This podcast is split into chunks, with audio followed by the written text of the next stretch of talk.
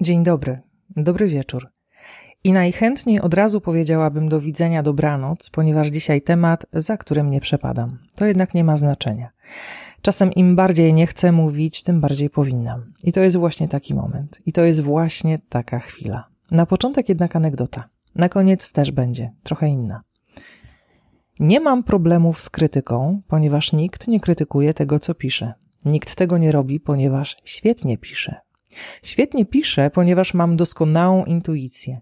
Natychmiast rozpoznaję to, co w mojej prozie działa, a co nie działa. Mam ucho do dialogów.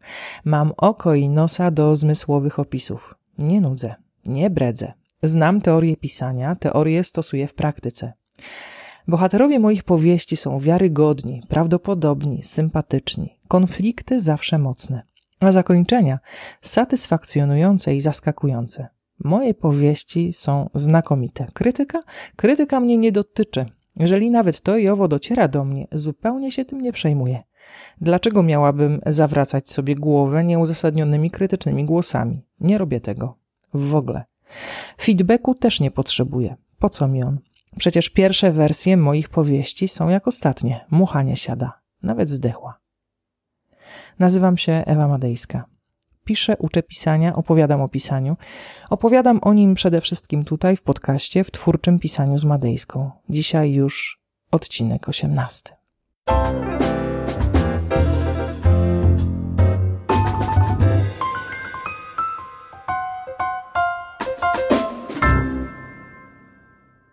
Żałuję, że nie siedzisz tutaj obok mnie. Zobaczyłabyś, jak rośnie mi nos. Dłuższy niż u Pinokia. Jestem przekonana, że zorientowałaś się, że wszystko, co powiedziałam przed momentem, jest kłamstwem. Nie trzeba szczególnej przenikliwości, żeby to odkryć. Wigilijny karp w galarecie też zorientowałby się, że oszukuję. Chociaż wolałabym nie oszukiwać. Chciałabym być odporna na krytykę, na uwagi, na czytelnicze szpile. Ale nie jestem.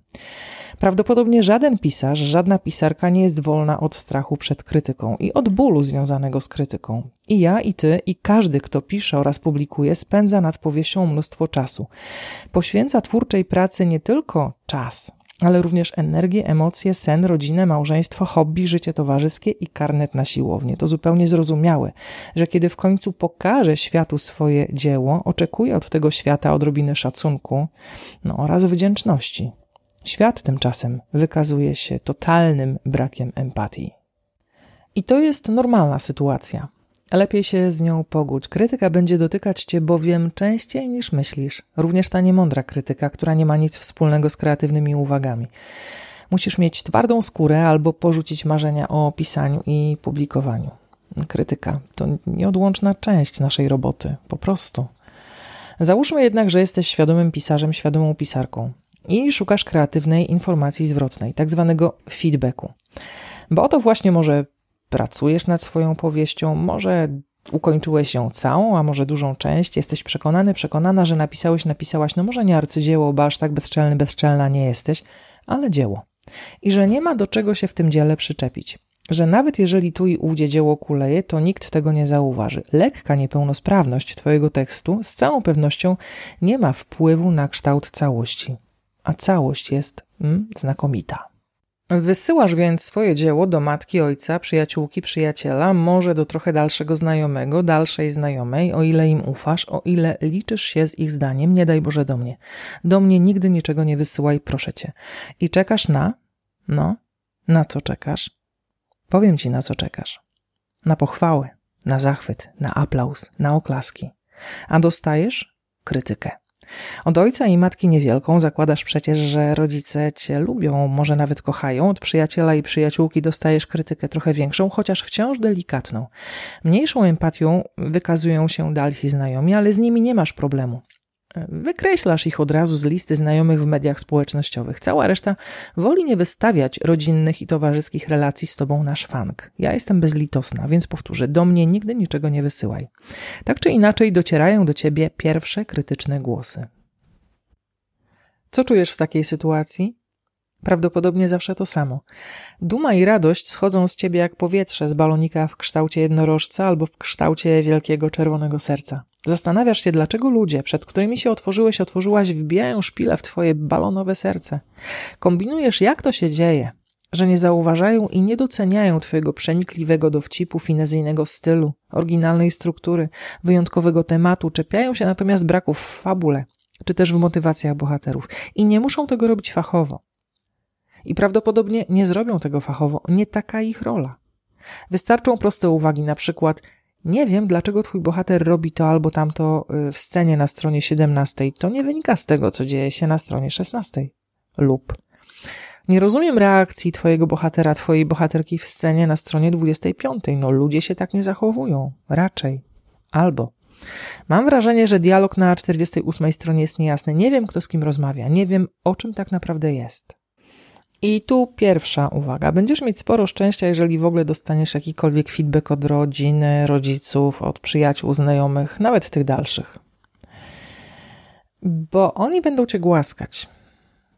Bo oni będą cię zapewniać, że wszystko jest ok.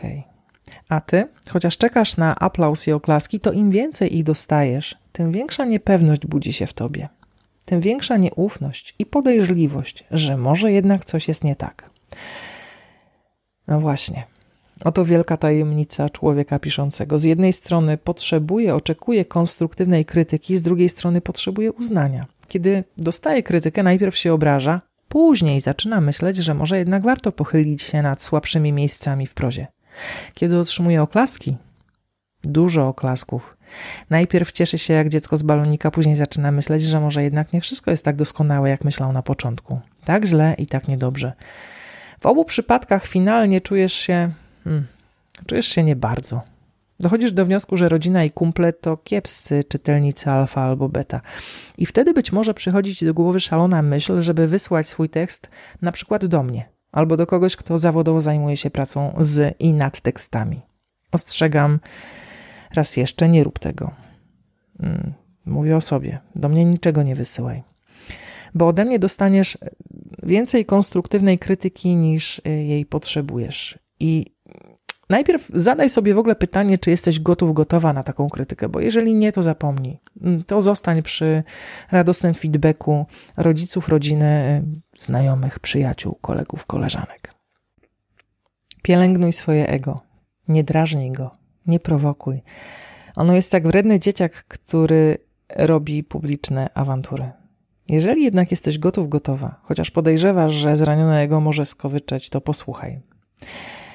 Z mojego doświadczenia wynika, że rozważne podejście do krytyki przynosi pisarskiemu warsztatowi mimo wszystko dużo więcej korzyści niż szkód.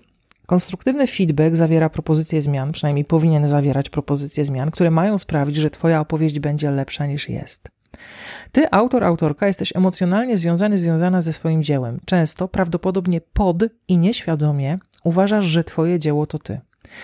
Dlatego po krytyce najpierw reagujesz złością, gniewem, czasem płaczem, w wersji hard histerią. Twoje ego jest kruche i słabe. Nie może znieść myśli, że dzieło, któremu poświęciłeś, poświęciłaś czas, energię, emocje, może okazać się niedoskonałe. Naucz swoje ego, jak przyjmować krytykę. Wyjaśnij mu, że twoje dzieło to tylko twoje dzieło, nic więcej. Wychowaj sobie swoje ego. Z emocjonalnego związku z tekstem wynika kilka problemów. W ogóle taki związek to taki trochę kazirodczy związek, tak myślę. Pierwszy podstawowy problem to taki, że choćbyś bardzo chciał, bardzo chciała, nie zauważysz wszystkich błędów, jakie popełniłeś, popełniłaś. Zdecyduj więc, czy wybierasz pracę nad rzemiosłem, czy niańczenie cierpiącego ego. Tak, krytyka zawsze boli, kłuje, uwiera, ale finalnie ta konstruktywna ma ci pomóc. Zawsze. Jeżeli będziesz wiedział, wiedziała, jak z niej skorzystać, wygrasz, chociaż twoje twórcze ego będzie wciąż skamlało, kwiczało, jęczało, płakało, histeryzowało. Podrzucę ci garść propozycji, kilka wskazówek, jak działać, co robić, by krytyka bolała mniej, jak się zachowywać, jak reagować. Po pierwsze, jak to powiedzieć, ale chyba trzeba dosłownie. Nigdy do nikogo nie wysyłaj pierwszej wersji swojego tekstu. Nigdy. Zadbaj o nią, popraw, przeczytaj 2 razy, sprawdź tak intuicyjnie, co według ciebie działa, co nie działa. To chyba Hemingway powiedział, że pierwsza wersja właściwie wszystkiego jest zawsze, cytuję, gówniana. Nie narażaj się na krytykę, która będzie oczywiście słuszna, której możesz uniknąć wykonując odrobinę pracy, zanim cokolwiek komukolwiek wyślesz. Po drugie, znajdź osobę do krytyki, do feedbacku, taktowną i kompetentną. Niech dyplomacja będzie jej mocną stroną. To nie musi być wysoko wykwalifikowany krytyk, pisarz, redaktor. Wystarczy ktoś, kto zna się na rzeczy, ktoś, kto czyta, ktoś, kto czuje literaturę, ktoś, kto ogarnia podstawy składni, na przykład, i ortografii polskiej. I to nie muszę być ja. I to nawet nie powinnam być ja. Jestem piekielnie wymagająca, więc moje uwagi i komentarze są wyłącznie dla osób silnych i gotowych na ciężką pracę. Siebie konsekwentnie będę odradzać. Po trzecie, poszukaj warsztatów pisarskich, których częścią jest właśnie konstruktywny feedback, nie tylko prowadzącej, ale również innych uczestników i uczestniczek. Zakoleguj się, zakoleżankuj się z grupą, z ludźmi, którzy znajdą się z tobą na takich warsztatach. W przyszłości to będą twoi czytelnicy alfa. Będą wiedziały one, na co zwrócić uwagę przy lekturze pierwszej lub drugiej wersji twojego manuskryptu. Po czwarte, kiedy otrzymasz pierwsze informacje zwrotne, nie histeryzuj. Dokładnie przeanalizuj wszystkie uwagi. Odłóż poprawki na bok na jakiś czas, dłuższy lub krótszy. To zależy od ciebie i od twoich zobowiązań. Zwróć uwagę na swoje emocje, na swoje reakcje, kiedy otrzymujesz krytykę. Co czujesz w takim momencie? Irytację, złość, rozczarowanie. Te emocje są informacją dotyczącą twoich skomplikowanych relacji z ego. To moment, żeby z nim pogadać. To moment, żeby mu powiedzieć: słuchaj stary, wiem, że cierpisz, ale tym razem nie chodzi o ciebie, o twoje cierpienie. Chodzi o to, żeby napisać dobrą książkę. Rozumiem cię, czuję to samo co ty, ale teraz jest czas na robotę, a nie na niańczenie ciebie. Przy okazji pomyśl o wdzięczności za każdą krytykę. Naprawdę. Po piąte, po krótkiej przerwie przeczytaj swój tekst jeszcze raz, od początku. Zwróć uwagę na wątpliwe miejsca i te, na które zwrócili ci wcześniej uwagę twoi czytelnicy alfa, czytelniczki alfa, ale też ty. Ty też znajdziesz to, co ci nie pasuje. Może nawet się zdziwisz, że to ty napisałeś taki słaby fragment, że to ty stworzyłaś tak kiepski dialog. Wyłącz wewnętrznego krytyka. Wyłącz wewnętrznego krytyka, bo on jest najlepszym kumplem twojego ego. Włącz wewnętrznego redaktora. Współpracuj z nim. Po tygodniu, 2, 3, po miesiącu będziesz mieć zupełnie inny stosunek do swojego dzieła. Sama zauważysz słabe miejsca w tekście i o to tak naprawdę chodzi. Po szóste, uwagi w rodzaju: to jest straszne, nudne, bez sensu, możesz spokojnie zlekceważyć. Po siódme, uwagi w rodzaju: musisz, powinieneś, tak nie można, to nie działa, możesz spokojnie zlekceważyć. Po ósme, zwróć uwagę na komentarze związane przede wszystkim z celem i motywacjami twoich bohaterów, twoich bohaterek. Jeżeli twój czytelnik, twoja czytelniczka alfa nie rozumie, o co chodzi bohaterowi, bohaterce w scenie lub w dialogu, zastanów się nad tym. Jeżeli kilku czytelników lub kilka czytelniczek alfa powtórzy tę samą uwagę, nie dyskutuj. Popraw słabe miejsce. Po dziewiąte, ogranicz dyskusję i niekończącą się wymianę np. maili, w których będziesz tłumaczyć czytelnikom, czytelniczkom alfa, o co tak naprawdę ci chodzi. Nie sugeruj, że czegoś nie zrozumieli oni, nie zrozumiały one. Bo jeżeli nie zrozumieli i nie zrozumiały, to znaczy, że napisałeś fragment, kawałek, większą część, może mniejszą, źle, po prostu źle. Możesz się oczywiście upierać. Oczywiście, że możesz, ale wtedy się nie dziw. Nie dziw się, bo nie ma nic gorszego niż autor, autorka, który publikuje kiepską książkę, a następnie na spotkaniu autorskim wyjaśnia czytelnikom, czytelniczkom, jak powinni rozczytywać, odczytywać jego dzieło. I że tak naprawdę to w ogóle nie o to ci chodziło. A o co? No właśnie nie wiadomo o co. Daj spokój. Jeżeli dzieło jest niejasne, niespójne, jeżeli fabuła jest niekonsekwentna, a motywacje postaci mętne, rozważ poprawki. Na wszystko masz czas przed publikacją, chyba że lubisz się wstydzić. Chociaż nie sądzę. Wstyd rani twoje ego. Pamiętaj o tym. Po dziesiąte, mimo wszystko pamiętaj, że każda krytyka jest subiektywną opinią osób z zewnątrz. Możesz ją przyjąć, ale wcale nie musisz. Możesz zastosować się do propozycji zmian, ale możesz odrzucić większość sugestii. Możesz zlekceważyć wszystkie, jeżeli się uprzesz. Nikt, naprawdę nikt nie może cię zmusić do tego, byś cokolwiek zmienił, zmieniła w swojej powieści. Jeżeli jednak tak jest, zadaj sobie pytanie o motywację, o swoje własne motywacje. Chcesz mieć dobrą książkę, czy wolisz trwać w uporze? Po 12. Zawsze, konsekwentnie odrzucaj krytykę, która obraża cię personalnie. To nie jest krytyka. To jest brak kultury i nazwę rzecz po imieniu przaśne chamstwo, które więcej mówi o jadowitym autorze krytyki niż o twoim tekście. Po 13. Krytyka jest ważna, ale równie ważne są pochwały. Sztuką jest usłyszeć to, co dobre o swoim tekście. Posłuchaj tego, jeżeli możesz. Uwierz w to, co mówią inni. Uwierz w ich pochwały, bo mogą uratować twoją powieść, mogą uratować ciebie. I na koniec anegdota z życia wzięta. Z mojego życia, innego nie mam. O sile pozytywnego feedbacku. Wiele lat temu, dokładnie 13 chyba, miałam mnóstwo problemów z wydaniem swojej debiutanckiej książki, tak, ponieważ tak jak ty byłam debiutantką, której nikt nie chciał. Naprawdę nikt nie chciał. Moimi pierwszymi czytelniczkami mojej pierwszej książki były dwie bardzo wymagające przyjaciółki oraz pisarka. Izabela, wówczas Filipiak, dzisiaj Izabela Morska, której jestem wdzięczna, ogromnie wdzięczna za ciepłe słowa, ale też konstruktywne uwagi, konstruktywny feedback. Bez jej wsparcia nie odważyłabym się na publikację.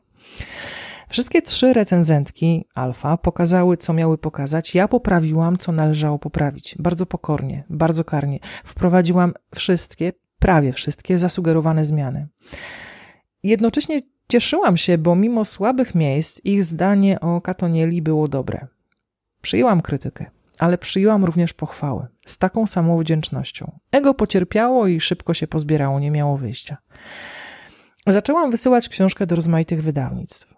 Część z nich w ogóle nie odpowiedziała na moją propozycję, część podziękowała, uznając, że powieść jest zbyt kontrowersyjna, jedno zainteresowało się nią na poważnie. Do tego stopnia, że Katoniela trafiła na kolegium redakcyjne. Z kolegium trafiła do zewnętrznej recenzentki, która na prośbę wydawnictwa miała napisać recenzję kwalifikującą książkę do druku lub recenzję dyskwalifikującą. To była moja pierwsza poważna recenzja debiutanckiej książki. Czekałam na nią miesiąc. W końcu w mojej mailowej skrzynce wylądowało 10 stron recenzenckich bzdur. Recenzja wydawnicza okazała się stekiem banałów, w dodatku dotykających mnie personalnie, że nie umiem, że nie mam warsztatu. No pewnie, że go nie miałam, ale miałam lepszy warsztat niż setka już publikujących pisarzy czy pisarek. Że opowieść jest głupia, niewiarygodna, beznadziejna, a ja wraz z nią. Zeszło ze mnie powietrze. Poddałam się. Poczułam się jak idiotka z idiotycznymi aspiracjami. Moje ego wyło. Tym razem miało do tego prawo. Zbierałam się po tak zwanej recenzji przez kwartał. Po kwartale podjęłam ostatnią próbę. Naprawdę ostatnią próbę, trzymając się feedbacku dwóch wymagających przyjaciółek i Izabeli Filipiak, które wyraźnie dały mi do zrozumienia: jest ok, popraw co trzeba i publikuj.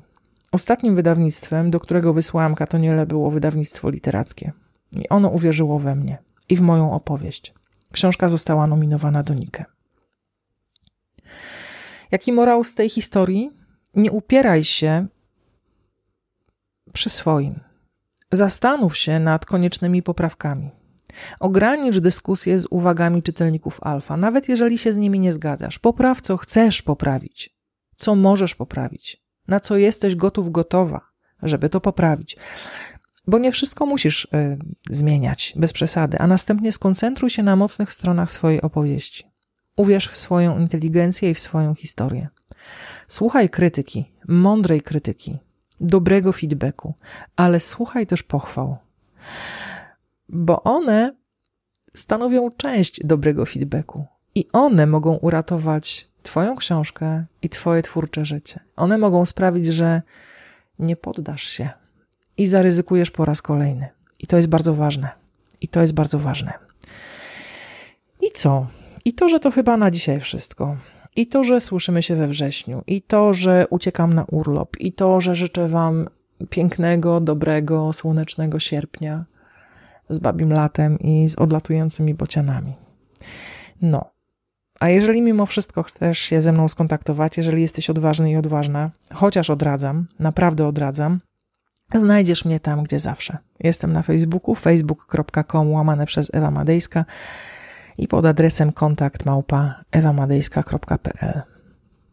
To chyba już wszystko. Do widzenia, dobranoc.